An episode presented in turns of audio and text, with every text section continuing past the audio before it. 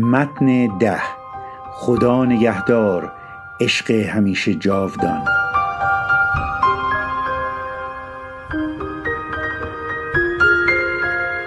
همانطور که ذکر شد محمد در وبای 1286 در مشکان یتیم شد و به طوری شگفت انگیز با یاری از گذشتگان خود جان سالم به در برد. خال زینب که برای پیجویی از خواهرش فاطمه زهرا به مشکان سفر کرده بود کفالت محمد را از نامادری گرفت و او را با خود به نوبندگان آورد. محمد پنج سال در آغوش پرمهر خال زینب پرورش یافت تا اینکه در سال 1291 شمسی در سن 17 سالگی عاشق و دلباخته دختر خاله خود قمر شد چنانچه خواندیم.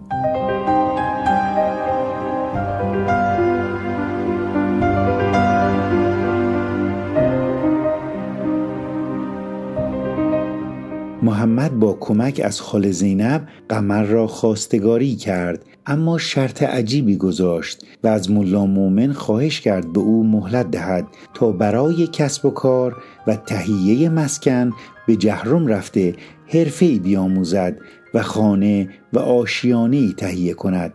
در آن زمان جهرم یکی از مراکز مهم صنعتی استان فارس به حساب می آمد مدتی که محمد در نوبندگان زندگی می کرد از حرفه ملکیندوزی که از پدرش مشتی قاسم یاد گرفته بود کسب و کار می کرد و حتی مقداری پسنداز کرده بود که در سفر جهرم از آن استفاده کرد. یکی از خسائل محمد این بود که سر سفره احدی نمی نشست و به آنچه کهکشان به او می‌داد قانع بود یعنی در طول زندگی در مقام تسلیم و رضای صرف به سر می برد. محمد به مال دیگری نگاه نمی کرد و به قول پسرش شکرالله مناعت تب داشت. کمی حاشیه می رویم ولی داستان مهمی است. پدرم عزت الله تعریف می کرد وقتی در شیراز در محله زیر درخت گل اشرفی زندگی می کردند خرید نان آش صبح یا مثلا تخم مرغ و هندوانه و غیره وظیفه او بوده. روزانه پدرش محمد چند قران یا چند شاهی به عزت الله می‌داد و او را به بازار میفرستاد تا خرید کند. واحد پول در زمان قاجار بر اساس دینار و در زمان پهلوی بر اساس ریال بود. بعد از سال 1308 تغییرات کلی در واحد پول ایران به عمل آمد و شاهی عباسی قران و تومن تبدیل شد به ریال قران و تومن.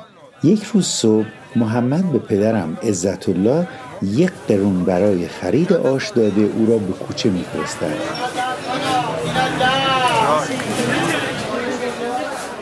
گویا آش اوسا کرملی کل پز آن روز کمی شور شده بود و فیلمجبور به طور رایگان پخش می‌کرد. عزت الله نیز خوشحال برای گرفتن آش مجانی وارد صف شد. این پسر بچه شش ساله با خوشحالی احساس پیروزی می کرد که توانسته در این وضعیت وخیم اقتصادی برای خانواده زحمتکش خود یک قرون صرف جویی کند. دوان دوان به منزل آمد و با فخر کاسه آش را به پدرش داد.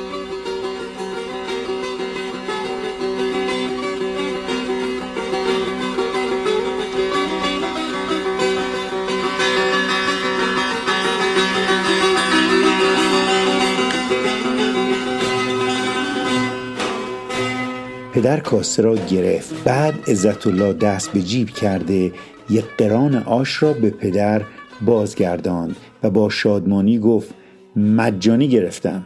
همه خواهر برادرها و چند نفر از فامیل در ایوان منزل سر سفره جمع شده بودند و چای میخوردند تا عزت الله آش را بیاورد.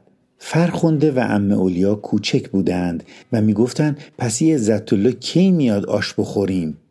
چشمان عزت الله از این پیروزی برق می‌زد و منتظر بود پدر او را تمجید کند و آفرین بگوید.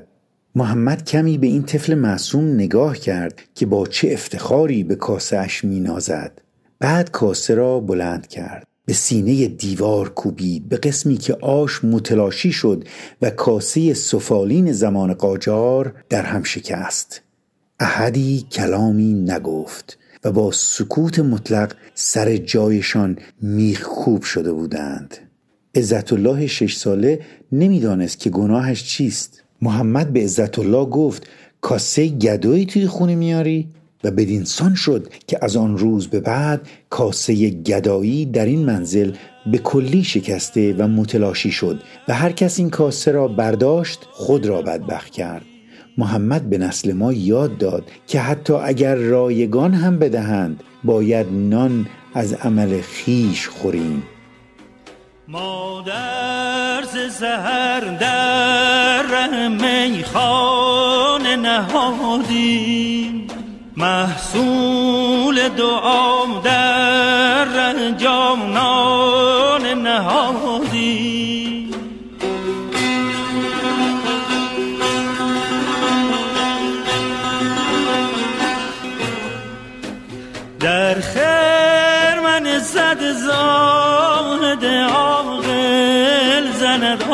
آتش این داغ این داغ این داغ که ما بر دل دیوان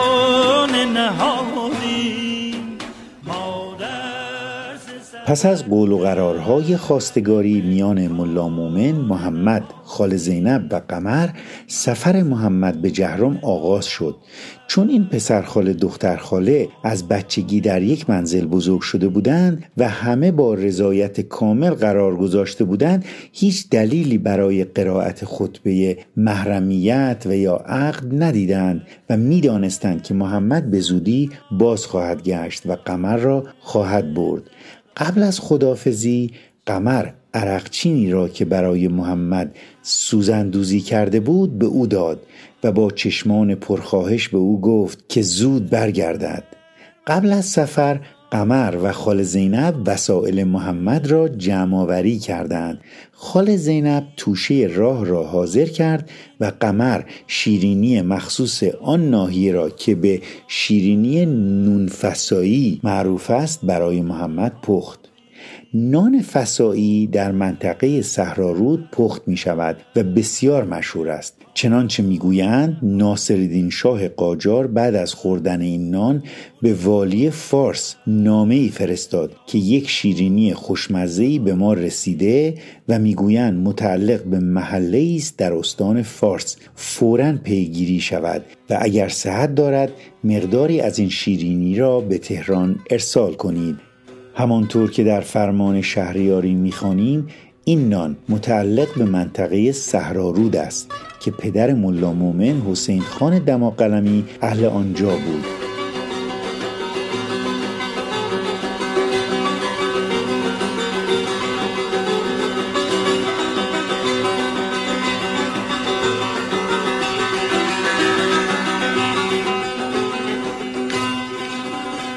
خلاصه صبح روز خروج از منزل محمد بخچش را برداشت و به حیات آمد.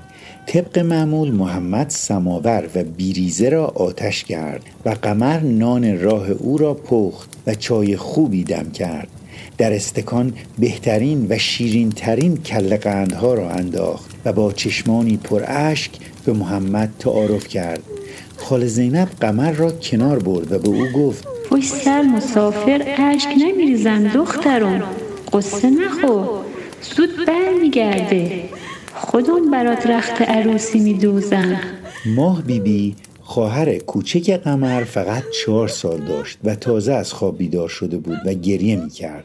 خال زینب او را بغل کرد و همگی دور هم ناشتا خوردند. بعد از ناشتایی ملا مومن و خال زینب محمد را با کلام الله مجید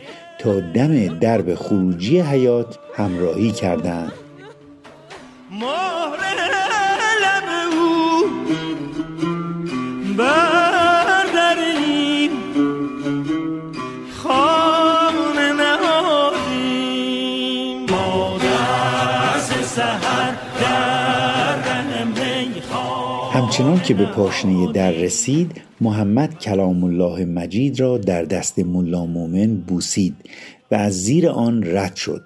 قمر از دور از ته حیات نگاه می کرد بوز گلویش را فشرده بود و اشک در چشمانش حلقه زد.